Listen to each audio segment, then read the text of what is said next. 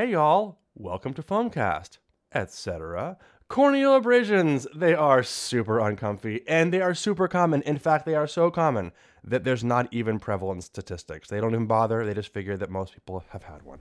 Jeremy, are you are you sure it's an abrasion, like actually a mechanical abrasion? Because technically, a lot of people call them corneal epithelial defects. That is the super medical term, corneal epithelial defects. They're common. 60% of my readers on my other thing said they've had one. They're uncomfortable. They can be caused by trauma to the eye, foreign bodies, sleeping in your contact lenses, which is something you should never do. And maybe things like a fingernail from your toddler or for you, or maybe your airbag deployed and hit you in the face. There's a lot of things that can take the corneal epithelial protective layer and violate it, and that hurts. Now, usually these can cause pain, uh, tearing, a foreign body sensation, and they kind of go away for after a couple of days. But boy, those two days, I can speak from experience here, not fun. And when people present to the emergency department, there's something that we do that can make them magically feel better. Proparacaine or tetracaine or whatever you got, another topical anesthetic. As we go about doing our ophthalmologic exam, fluorescein, slit lamp, etc., we usually give a topical anesthetic, maybe so they can just open their eye fully to do it. And after that initial sting, because it's cold, they're like, OMG, give me. I want it. I want it all. I know. They're like, can I hug you now? And I'm like, no. Um, but uh, prepare to have some dye go in your eye. Okay. Um, traditionally, we have been told as clinicians, thou shalt not give patients that tetracaine or uh, proparacaine or whatever topical numbing medication you gave, thou shalt not give the patient a bottle of that or prescription for that to go home with lest you cause badness. Because the problem is maybe it'll impair corneal healing. Nice article in Annals of EM back in the day in which they went so into the mechanisms without any clinical data. And there's other questions about complications like, I don't know, could they be masking an ulcer? Could they be having a, a, a more serious problem that this is just the, the surface problem and there's something deeper? And the problem is that, you know, that dogma has maybe gotten to the point where it's really just based on anecdote, not on evidence. But now maybe we can do better. And we now have a, a, a, guideline, a consensus statement from ACEP, the American College of Emergency Physicians, saying, look, topical anesthetics in some patients, not all, might be okay and probably is okay. And so there was a whole thing here that happened that uh, regarding the potential harm of giving these drops to patients that the American Academy of Ophthalmology, AAO, and ACEP uh, decided to get together to look about to look at this problem. Yeah, and there was there was sort of an agenda here, and it's it's it's in the manuscript. And boy, we are going to spill some tea in this episode. So for those that think that the literature and journal articles are boring, you got to check out this one because it is interesting what they go into detail. Basically, they say due to concerns regarding potential patient harm, the AAO approached ACEP with the request to jointly issue guidelines regarding the use of topical anesthetics following a corneal abrasion. So it sounds like they kind of came in with an agenda. Anyways, so they assembled this work group of five ophthalmologists who had like methodologic experience, etc., and five emergency physicians who also had expertise, methodology, and doing clinical practice guidelines and stuff. And they came together and they said, you know what, we're going to blend our methodology for creating guidelines. We're going to do a little bit the AAO way, a little bit the ACEP way lit search and review, uh, review the evidence, do a Delphi consensus process, etc. And so they blended these methodologies and they all agreed upon it in advance. Yeah. And before we get to the drama, stay tuned for the drama. I think we should really dive into just the, the, the, the medical piece, the, the actual data, the evidence. And but stay tuned because there's drama for your mama here. I mean, it's big time. Okay. Uh, the, the first main question was among ED patients, adults, by the way, this is key, adults, discharged home with a simple corneal abrasion, is there evidence that analgesia using short courses up to 24 hours of commercially available topical anesthetics, when compared to saline placebo or non use, is associated with more frequent adverse visual outcomes or healing? The answer? At a level C recommendation based on class 3 level of evidence, i.e., not just consensus, they say in adult ED patients with simple corneal abrasions, as defined in these guidelines, and we'll go into that, it appears safe to prescribe or otherwise provide a commercial topical anesthetic, proparacaine, tetracaine, oxybuprocaine, for use up to every 30 minutes as needed during the first 24 hours after presentation, as long as no more than 1.5 to 2 milliliters total, that's about a 24 hour supply, is dispensed, and then any remainder is discarded after 24 hours. Yeah, and the data here come from a, a, number of studies. There's some animal studies, there's basic science studies that report minimal to no toxicity because there is the concern of direct toxicity here. Um, and when toxicity uh, did occur, uh, the, the concern is impaired healing, which can happen. So this this happened when there were higher doses, longer duration, and when you get to the clinical re- literature, that is patients themselves, there are just case reports in case series. And as we know, that you know, literally case reports are often just like literally the exception to the rule. And there are also some randomized trials that were done in the emergency department, as well as data after photorefractive keratectomy, where they gave patients topical anesthetics after that procedure. And that's often referred to as PRK. It's a, a procedure to improve vision. It's not LASIK, but kind of similar to it. And the case series data is is hard and the case reports because this is a lot of what the practice was built on and it's things like welders who use tetracaine drops in an ongoing fashion. So they're constantly getting these foreign bodies in their eye and then they keep using it. So there's a lot of uh, a difference here in a day of topical anesthetic versus people who have these you know it, we don't write up case series that are non-interesting we only write them up if if there's something to talk about okay so Jeremy, say I'm good. I buy all this data that they went through, um, and that's all in the article. And I've, I've got the support and consensus from ACEP. I buy it. Um, I have a patient with a corneal abrasion. How how do I go about doing this? What do they what what do they tell us in this consensus statement? the first thing you really have to do is to make sure that the abrasion is truly simple using any sort of uh, standard evaluation, a slit lamp or whatever light you're going to use to, to get a look. But the, the the interesting thing is that a simple corneal abrasion doesn't have a precise definition. There's just some sort of, well, you know it when you see it, so here are some things to think about. Can't be really big. You can't have corneal penetration or laceration. So obviously you're doing your Seidel test to make sure the dye doesn't like, you know, suddenly like descend into the eye. It, should blink away or just be right where the right where the uh, where the violation is and, and stay there.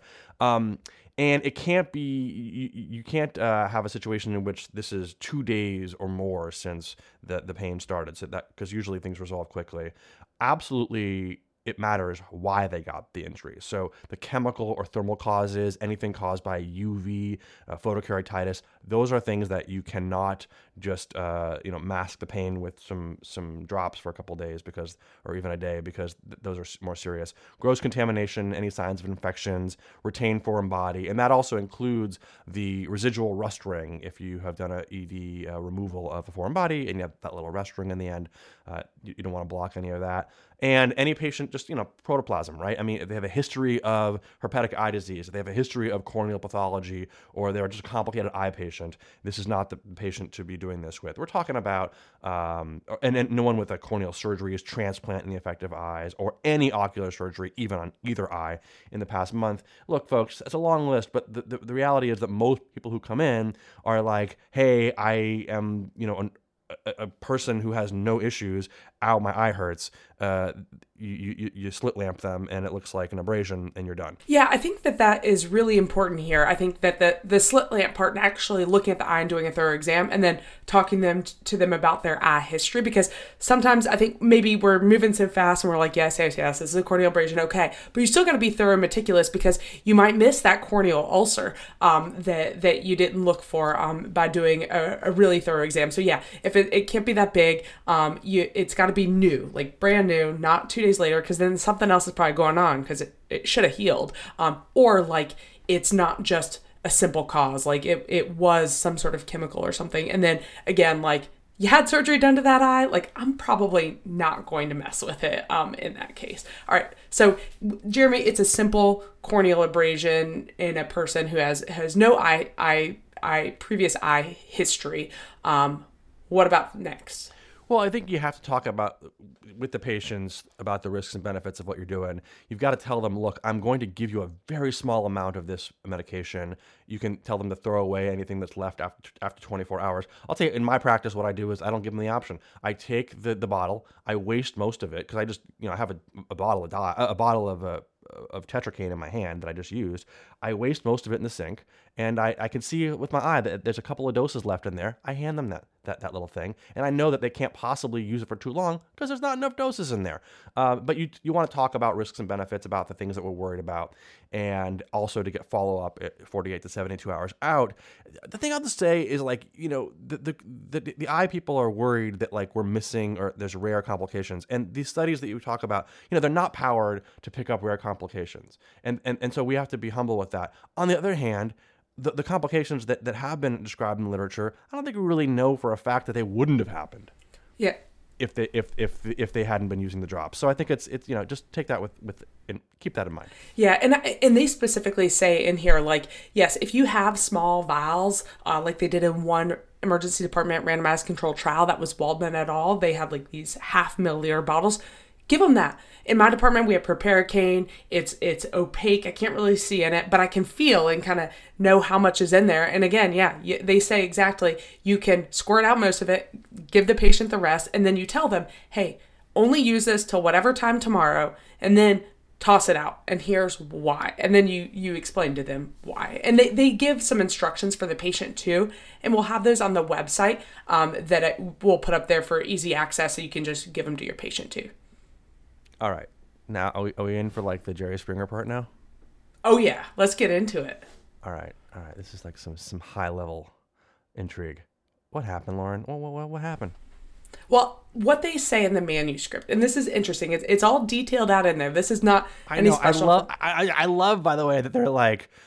They're like they're tattling. They're, they're so tattling. I mean, ACEP's pissed, you know, and they're like, "We're just gonna verbiagely put that in there." Sorry, go on.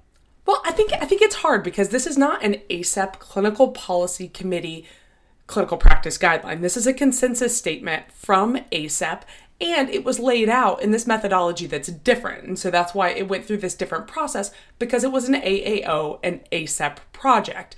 And so I think they did have to do some explaining as to why there are five emergency medicine authors and zero ophthalmology authors. And that's because all those ophthalmologists who are on this work group they asked to be anonymous and have their names removed from the manuscript. And so what happened, Jeremy, was in June 2023, um, basically uh, they the AAO said the work had already been done. It had already been submitted. Everyone had agreed on the recommendations from the work group. It went to the committees for them to review, like the larger big big guns. And they said, okay, so we'll we'll support the literature summaries, but we will not endorse the patient care recommendations. Why? Why? Why, why, why would they say that? yeah, yeah. Why, why would they say, okay, we, we get that there's literature support, but not strong for safe use for 24 hours, but we're not going to support it. So basically, it, it turns out, and, and it's kind of conjecture here, but they said, okay, we want you to go back, reconvene, get together, get the work group back together, and revisit those recommendations, basically rewrite them. Um, and the, the EM folks were like, uh, wait a minute like your group and our group, the designees, already said this is this is what the literature says, this is what we agree on. If we change it now, it, it ain't because the literature changed. It's just resistance to what we said. Yeah, pushback is not a good reason to change your grading of evidence. That's what they were saying. I thought that was a great point. They kind of stood their grounds, and I kind of reminded me of the old thing with the with the stroke neurologist and ACEP when like ACEP was like, ah, it's a C recommendation, and strokes were like the stroke folks were like, nah, it's an A, and then they were like, let's call it a B. It's like that's not how it works. Like Yeah, and, and they, they did lay out three apparently specific things. They said, okay, first of all, the Delphi process wasn't utilized for the recommendations and figures. Number two, the quality of evidence is not sufficiently strong to warrant specific therapeutic protocols. And number three, this conflicts with a newly released Cochrane review. Yeah, I mean, here's the problem. When you go into an evidence you know, and when you go into something like this, where you're saying, look, we're going to look at the evidence to answer a clinical question, and you agree upon a process ahead of time, you can't just like say, actually, we don't like the process. Just because you don't like the outcome. And that's really what I think is sort of like buried here on like whatever page six that's on. It's like that's what happened on, on the optho side. And it's kind of sad because, you know, you got like the senior author is like on this is Ken Milne. We love Ken, Skeptic's Guide to EM. If there's anyone who's like pure on data, it's Ken. And I can just, I haven't talked to Ken about this, but I can just imagine Ken being like, okay, let's all get together and look at the data. And we did that. And then you don't like it. And so now you're leaving. Wait a minute. That's, that's very painful to me. They did the Delphi process the the evidence is based on what the AAO, the five ophthalmologists that were in the room that that agreed on everything. Like it's based on that. And then number three, the Cochrane review was a little bit different. It was also done completely by ophthalmologists, and they they had a little stricter inclusion criteria. They they didn't include a lot of the observational stuff which resulted in this this review of the evidence comprised 19 times the number of patients so over 3000 cases. And when you're looking for harms you really want as big of a sample as possible in order to see some of those. So it's a it's a little disappointing that it, we couldn't be like hey acep and aao say this um, but isn't the drama fun it's it's kind of just sad. I mean, like because what you want to do is you want to imagine. Why does this matter? By the way, it matters because you're some ER clinician and you want to do this, and you, and then you know that literature supports you, and and then some ophthalmologist who maybe hasn't read the literature eh, eh, or or maybe even just like a colleague in the ED is like, "What? You can't do that."